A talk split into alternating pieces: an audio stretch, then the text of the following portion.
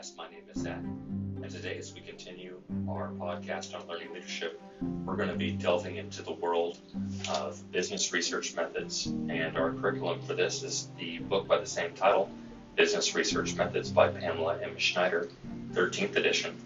And today, we're going to be lumping Chapter 4 and Chapter 5 learnings into one uh, program to be more consistent with the APA format. So, question number four from chapter four is uh, it states, You have been asked to determine how hospitals prepare and train volunteers because, and because you know relatively little about this subject, how will you find out? Be specific as possible. And so, chapter four is talking about research design. And as we look at research design, we're also going to be looking at uh, how are we going to sample this design. And one of the things I'm going to be looking for um, is, well, I can, there's a couple different ways that I can do this. Um, basically, I can look at uh, how I, how, the method of collecting the data. And at first blush, I thought I would be using the mon, uh, a monitor, monitoring study.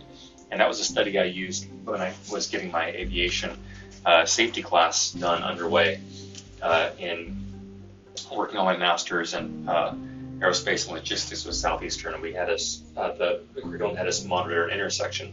Unfortunately, uh, you're not going to be able to glean the uh, information from how hospitals prepare and train volunteers from merely monitoring.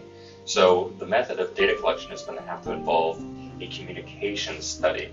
And so that's where our researchers are going to um, poll participants and collect their responses, their personal information that is going to be necessary for data collection.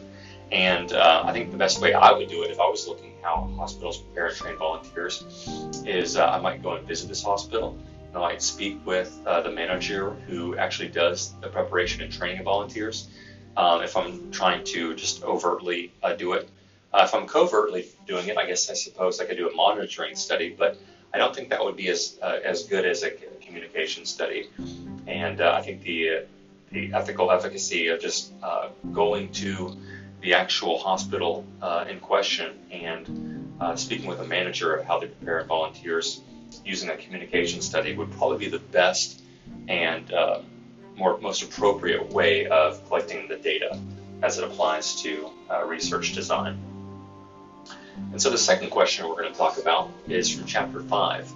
And this question clearly states when Nike introduced its glow in the dark Foamposite 1 Galaxy sneakers, fanatics lined up at distribution centers around the country. And then, as the crowds became restless, jockeying for position at the front of the increasingly long lines for limited supply shoes, Foot Locker canceled some events. It's been suggested that Nike should sell its limited release introductions online rather than in stores to avoid putting its customers' safety in jeopardy. What sample group would you suggest Nike to use to uh, assess this suggestion? And so this question uh, has a couple different things. First off, um, Nike is in partnership with Foot Locker for getting this information. So that's going to be the person that they use uh, to conduct the polling. Secondly, uh, one of the things that we need to uh, begin this study with knowing is the fact that Nike owns um, or actually uses Foot Locker to service their stores. So it's a cost that Nike is already incurring um, by putting their shoes in the stores or possibly a collaboration effort between uh, Foot Locker and Nike. But um, the shoes are not exclusively sold online, so there is the cost of doing business with a store in a, in, in a mall or in a plaza of some sort. Uh, at first blush, I thought about uh, the cluster methodology of getting this data for, um, uh, and I looked at the comparison of probability samplings and designs, and I thought, well, you know, uh, most uh, people that shop at this particular store be from this different neighborhood. But the fact of the matter is, when I when I thought about it, the disadvantage of a cluster is it's often uh, lower statistical efficacy, so there's more errors. And I thought about that.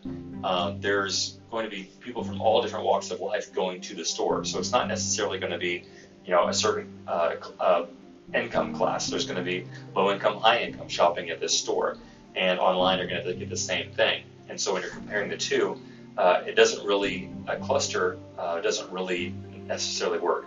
I think the best method that could be used for determining, if we're trying to determine safety and we're trying to discover if this is more or less something that we can uh, make safety paramount for our customers when they're shopping online. And I think a stratified uh, sampling design is probably the best. Now the cost of this is high, but it, it actually has a very moderate uh, use. The advantages, uh, of course, are uh, the control sample size uh, increases its uh, statistical efficacy and then gives you the data to represent these subgroups. And that's important to know for high and low income. Enables use of different methodologies in strata, and that's that's going to be important to us figuring out safety. Uh, disadvantages: there's going to be a little bit of increased error with the result of subgroups, uh, so we have to pay attention to what subgroups we use. And then um, it's expensive if the population strata must be created. So if we're doing different populations, we're going to have to take that cost into consideration. But the best thing is it divides the population into subpopulations. And we kind of want to know that, and we want to see who's buying and, and what quantity they're buying. You know, I mean, even the, the simple things like business, like what, what sizes are. We know that, you know, it's going to be kind of a bell curve, but I think the stratified, uh, even though it incurs a higher upfront cost, you're going to get the best uh, results from uh, uh, doing this type of uh, probability sampling design. And uh, that'll be very helpful for Nike determining whether they should promote safety via online or in person in the stores.